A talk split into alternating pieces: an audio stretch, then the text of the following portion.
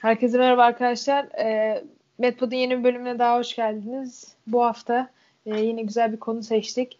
E, bilim camiasında çok önemli olan e, Nobel ödüllerinin verildiği bir dalda tıp olduğu için dedik ki son 5 yılın Nobel Tıp Ödüllerinden konuşalım bu bölümümüzde. E, işte dediğim gibi güncel olması için son 5 yılı anlatacağız. Çünkü Nobel uzun zamandır verilen e, bir ödül şekli e, ve m, Nobel artı hem şeyi alıyorsun hem de para ödülü alıyorsun değil mi? İkisini de veriyorlar. Ve aslında şöyle oluyor genelde. Mesela ben araştırmaya bu yıl başladım. Hani seneye Nobel alayım gibi bir şey olmuyor. Genelde insanlar uzun seneler araştırma yaptıktan sonra ancak Nobel'e e, şey yapıyorlar. Senin tarih tarihsel bilgiyi vermek için e, sana bağlanıyorum. Yani şöyle Önce şey söyleyebiliriz belki ismini nereden aldığını. Şimdi Nobel ödülleri e, Alfred Nobel'in vasiyetiyle e, verilmeye başlanıyor bilim Çok insanlarına.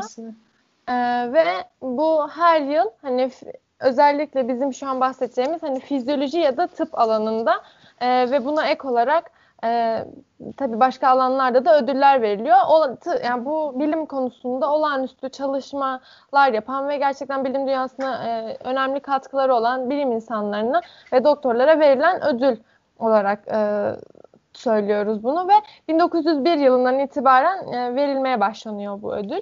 e, aslında biz tıp ödülü, hani Nobel Tıp Ödülü olarak söylüyoruz ama kendisi özellikle fizyoloji veya tıp ödülü olarak hani belirtilmesini de vasiyet etmiş. Çünkü hani e, daha geniş bir alana kapsasın istemiş hani ödülü alabilecek e, kişilerin yaptığı çalışmalar bakımından. O yüzden özellikle fizyoloji veya tıp ödülü e, olarak belirtilen bu ödülden e, bahsedeceğiz biz ve son 5 yılda bu ödülü alan kişilerden.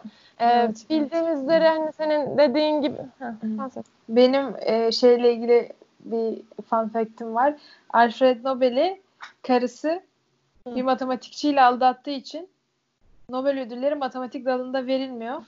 Onun yerine ekonomi dalında veriyorlar. Yani matematiksel bir şeyse ekonomiye dahil edip böyle veriyorlar. Bunu bizim lisedeki kimya öğretmenimiz çok severdi. Sürekli Nobel'den bahsedip bu anısını anlatırdı. o yüzden benim de aklıma kazındığı için e, türlü unutamıyorum. Güzel oldu. Şöyle kendisiyle ilgili o zaman küçük birkaç bilgi verelim. Bildiğimiz üzere kendisi İsveçli bir kimyager ve mühendis aynı zamanda dinamitin mucidi. Ee, o bu şekilde e, biliyoruz ve daha sonrasında kendi vasiyetiyle verilen Nobel ödülleri sayesinde kendisini tanıyoruz. E, senin en başta bahsettiğin gibi ödüller hani bir e, ödül verilirken bir madalya, bir diploma ve e, miktarda yıllara göre değişen para ödülleri veriliyor aynı zamanda kazanan bilim insanına ya da bilim insanlarına. E, ve biz de bugün e, son 5 yılda Nobel Fizyoloji veya Tıp Ödülü alan e, bilim insanlarından ve onların yaptığı çalışmalardan bahsedeceğiz. E, o zaman ilk başta 2019 yılında e, verilen ödülden bahsedelim e, bu alanda. Bu alanda verilen e, tıp ödülü e, vücudun oksijene tep tepkisini araştırıp kanser çalışmalarına katkı sağlayan 3 e, bilim insanına veriliyor. E, Amerika Birleşik Devletleri'nden William Kellen ve Greg Semenza ile İngiltere'den Peter Radcliffe e, bu ödülün sahibi olan bilim insanları oluyor 2019 yılında. E, ve bu bilim insanlarının e, yaptığı çalışma aslında e, vücudumuzdaki e, oksijen seviyesinin e, hücre metabolizmasıyla ve e, kanser gibi e, ya da başka vücuttaki diğer hastalıklar gibi e, rahatsızlıkların bu oksijen seviyesiyle ve bu mekanizmayla olan ilişkilerini e, aslında araştırmak.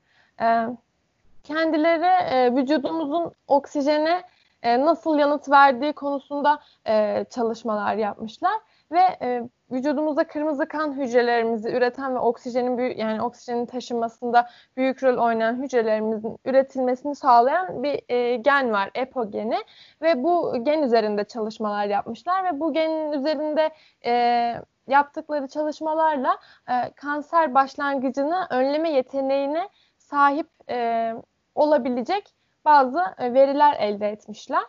E, yani yaptıkları çalışmalar aslında e, bu hani kanserli hücrelerin vücudun oksijenini e, düzene sokan mekanizmalarını ele geçirdiğini ve oksijen mekanizmasıyla e, bir hasar verdiğini e, bulup bu yüzden oksijen seviyelerine vücudumuz nasıl tepki veriyor ve bu verilen değişen tepkiler acaba bizim kansere bir e, çözüm bulmada bize yardımcı olan bir e, yol olur mu?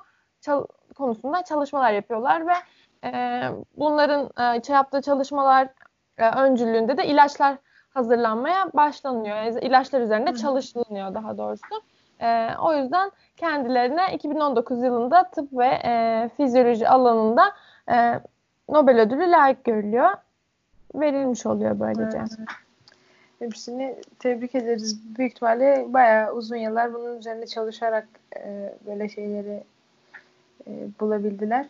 Şimdi 2019'u yaptık. Sıra e, 2018'de bu 2018'de iki kişiye Nobel ödülü vermişler. Biri Amerikalı e, James Allison, diğeri de Japon Tasuku Honjo.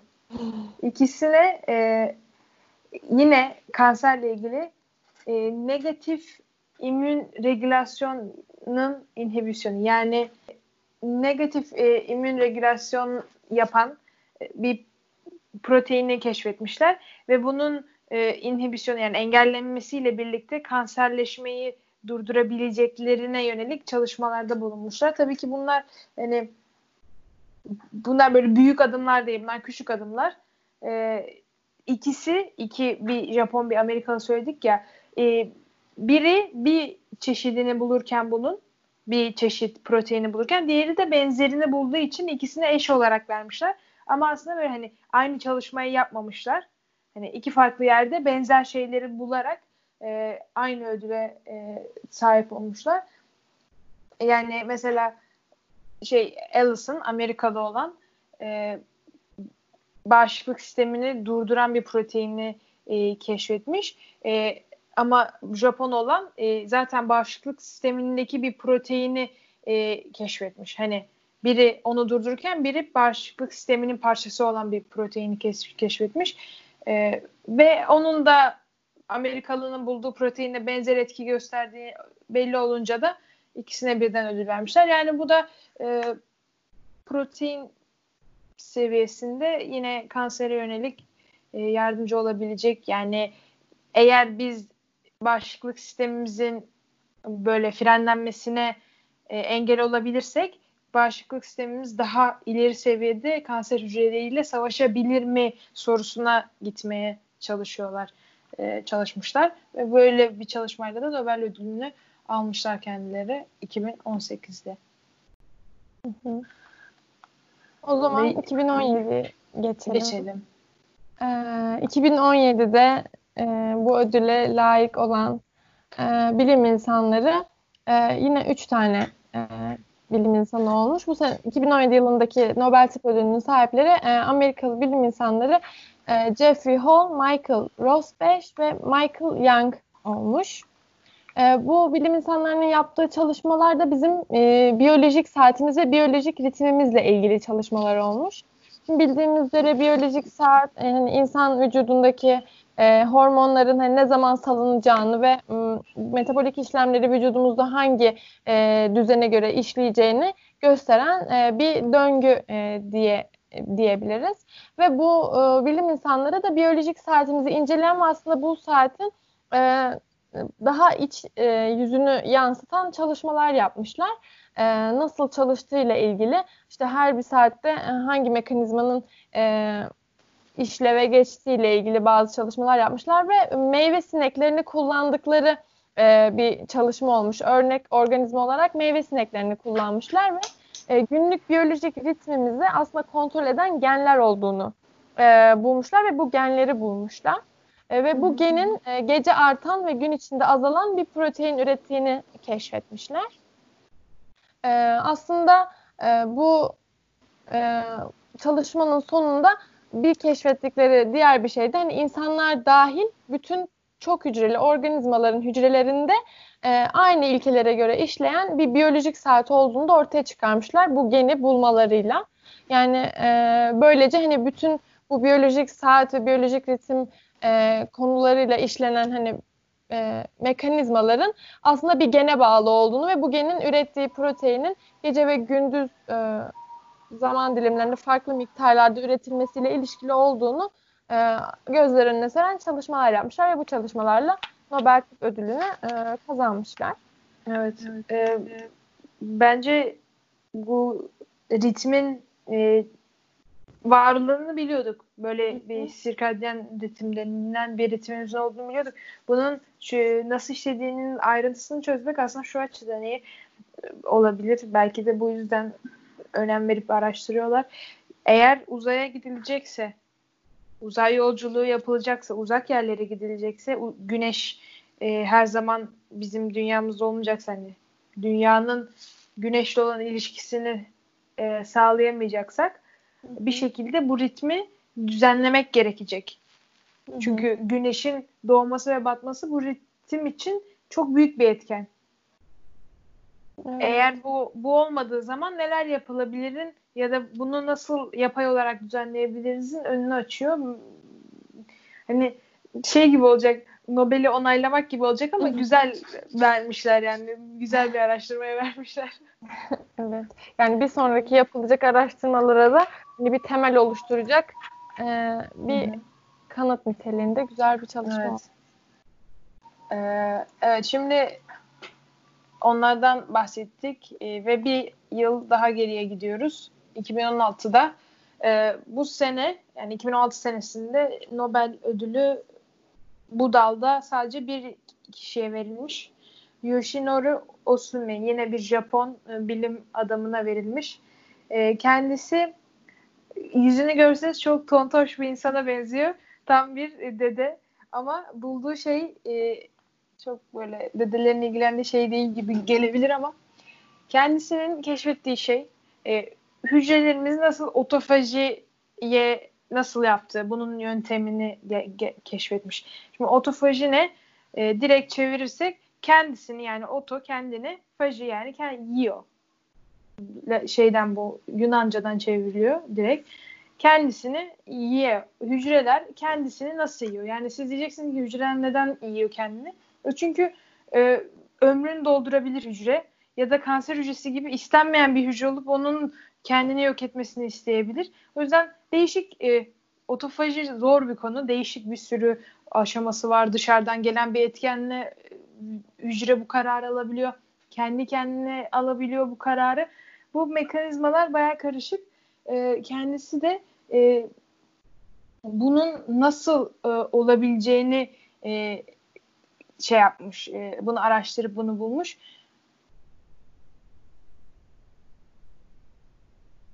Şimdi bu da tabii ki e, yani hücrenin kendisini nasıl e, yiyip yok ettiğini bilirsek kendisini yemesini istediğimiz hücreler yani kanser hücreleri onlara bunun e, komutunu verme imkanımız olabilir.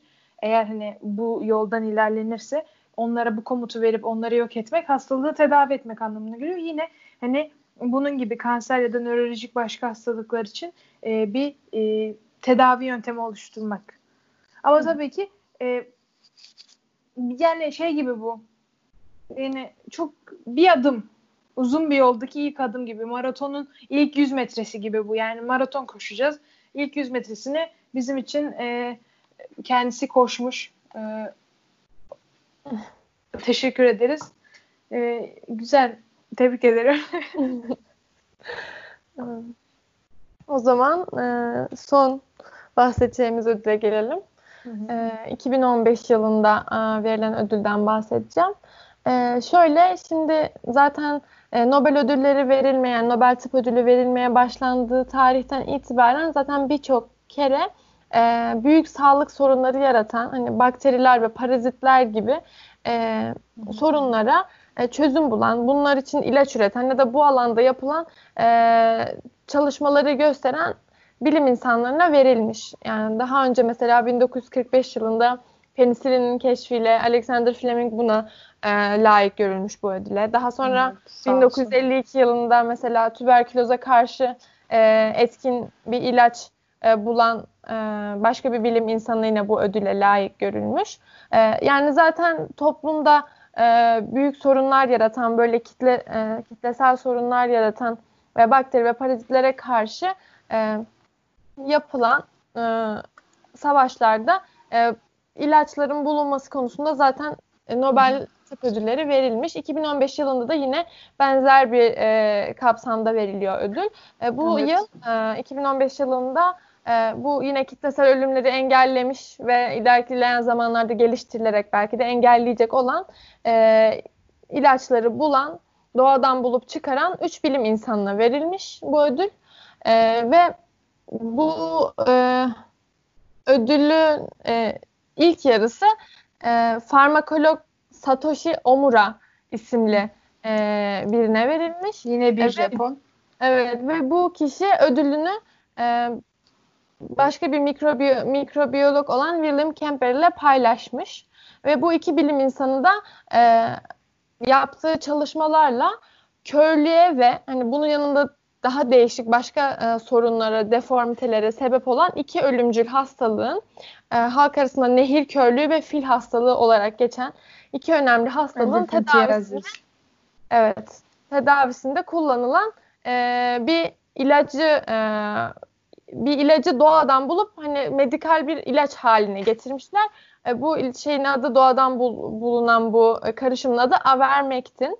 E, bu iki hastalıkta e, mesela hani nehir körlüğü hastalığı için şunu söyleyeceğim. Bu da sineklerden bulaşan hani bir hastalıkmış ve hı hı. E, hani körlüğe de sebep olabiliyor. Genelde deri altında kaşıntıya ve şişliklere sebep hı hı. olabiliyor. Böyle bir hastalık. Parazit ve, e, hastalığı. Evet, parazit hastalığı. Hı hı.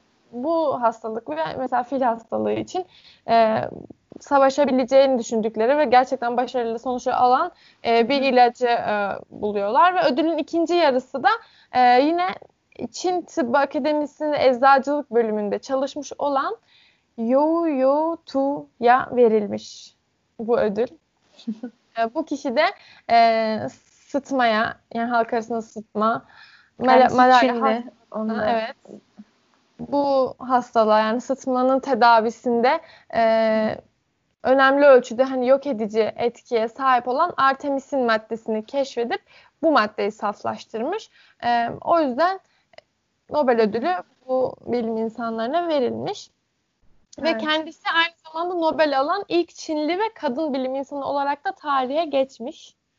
Ee, bu konuda da önemli bir iş Tebrik başarmış. Senedir yani birçok kişiye önderlik e, eden bir durum oluşmuş. Evet.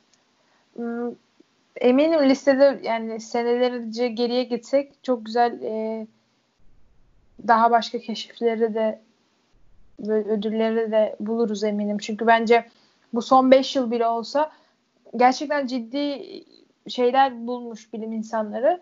Son olarak bu ilaçları keşfedenlerle ilgili birkaç bir şey söylemek istiyorum.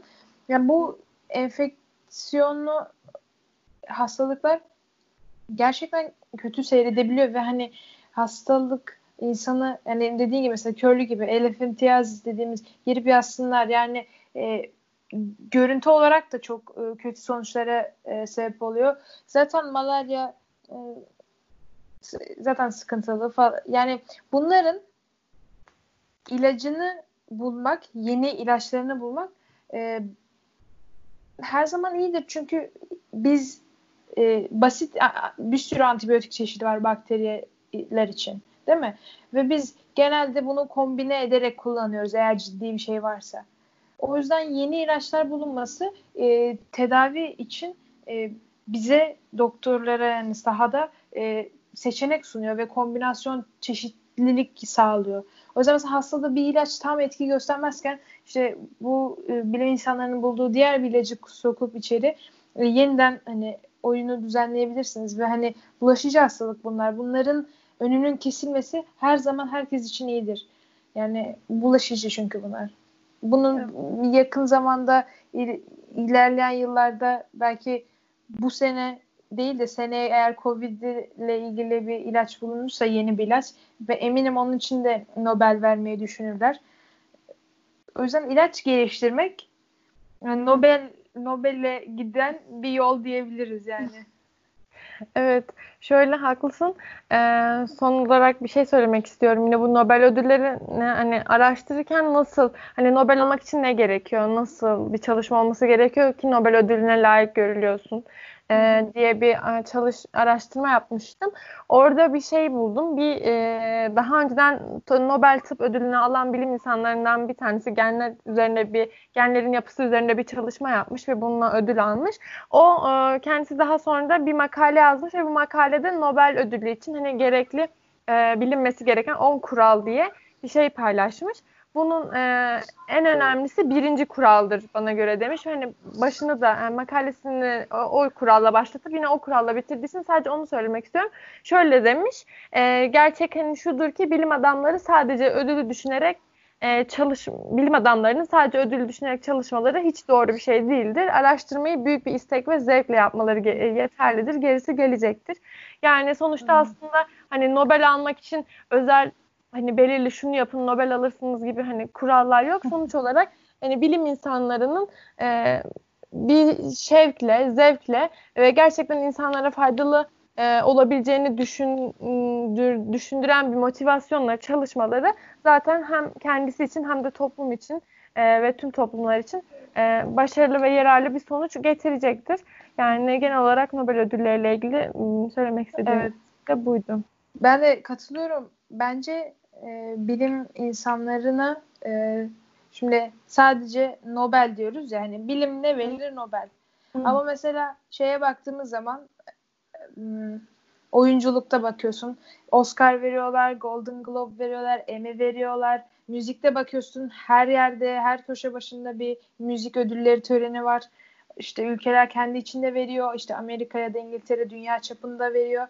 Yani sen eğer e, mesela atıyorum American Music Awards'da alamıyorsan MTV Music Awards'da alıyorsun ya da orada alamadıysan Brit Awards'da alıyorsun. Yani bunlar ödül törenleri çok fazla ama mesela bilim insanlarına bu tarz ödül veren ve yüksek kalitede iş yapan daha çok kişi olması lazım. Bence hani adam 1901 yılında bu işi yapmış.